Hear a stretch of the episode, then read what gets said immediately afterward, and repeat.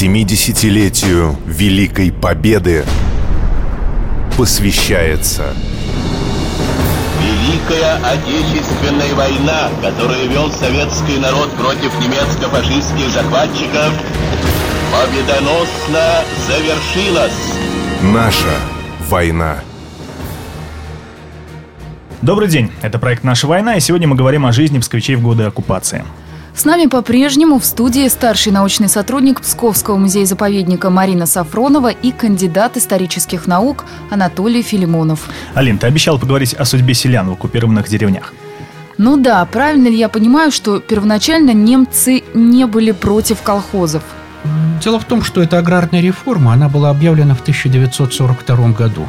И то колхозы они во многих местах сохранили как таковые. Колхоз ведь чем хорош был для немцев, что легче было производить заготовки. Угу. То есть спускать план не отдельным хозяйством, а просто вот, например, деревенскому старости, а старостами очень часто бывшие председатели назначались. И, кстати, жители иногда соглашались на это, потому что они этих людей знали даже.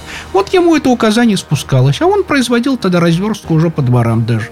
Вот. Где-то, где-то, например, колхозы были распущены, и введена была индивидуальная форма хозяйствования. Mm-hmm. Но тогда налогообложению подвергались именно индивидуальные крестьянские хозяйства. Но там и землю давали крестьянам? И землю давали. Конечно, хотелось э, крестьянство, как основную массу, а Псковщина всегда была аграрной здесь, конечно, привлечь на свою сторону, uh-huh. выдавая наделы. Потому что э, действительно, вот, пожалуйста, противовес советам мы вам надел даем, Угу. Работайте, творите. Ну и как, вот. на ура восприняли? Ну, вначале, конечно, на ура. Восприняли кто-то на ура, кто-то действительно проблему понял, в чем проблема. Но, с другой стороны, если ты получаешь надел, то, соответственно, и налоги натуральные повышаются. Большие налоги были? Ну, вот смотрите, в год, например, с одного хозяйства. Ну, угу. 100 яиц. Это прилично. Да? Десятки пудов картофеля. Крестьяне для того, чтобы выполнить вот этот продналог, в пользу властей оккупационных, они вынуждены отдавать были последние. Голодать сами. Сами на подножном корму Сами жить. на подножном корму. Отсюда потом и Тиф-то стал гулять тоже и в сельской местности, потому что голод был страшный. Вот умирали действительно от голода. Крестьяне, которые сидели на наделах. Вот. А, например, еще такая вещь, опять же, вот мы говорили о круговой поруке. Деревня не сдала э, полностью невыполненный налог по яйцам. Вот кто-то, ну какое-то хозяйство mm-hmm. не смогло сдать, да? Тогда берутся заложники – из этой деревни, либо остальные члены крестьянской общины, колхоза, деревни и так далее, должны за этого человека сдать.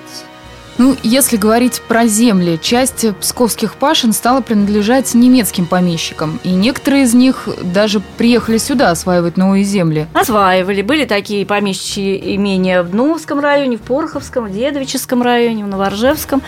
Там была введена барщина и оброк. Как одна партизанская да. газета писала в Дновском районе, был такой Адольф Бек, Бек который да. хвастался, что у меня сейчас 14 деревень во владении, а скоро фюрер мне даст 114 деревень. Но не осуществилось. Партизаны подкараулили и убили вот этого помещика. Анатолий Васильевич, ну давайте к городам вернемся. Рабочий день, как мы поняли, на заводах, э, которые открыли немцы, да, э, длился 14-15 часов. Но ведь кому-то из местных удавалось устроиться ну, на более легкую работу, что называется, в комендатуру в ту же. Вот как туда попадали? Ни одна, как говорится, оккупационная администрация без содействия местного населения не обходилась. Нужны были переводчики, нужны были администраторы, те же самые агрономы, например, в земельных управлениях, Лесники. учителя в открытых Можно школах, ли сказать, лесники. что шли на такую работу только предатели исключительно? Нет, не обязательно. Иногда люди просто, людям надо было как-то жить. А там, во всяком случае, гарантированный паек они получали, какое-то существование. То есть советская власть потом людей этих простила?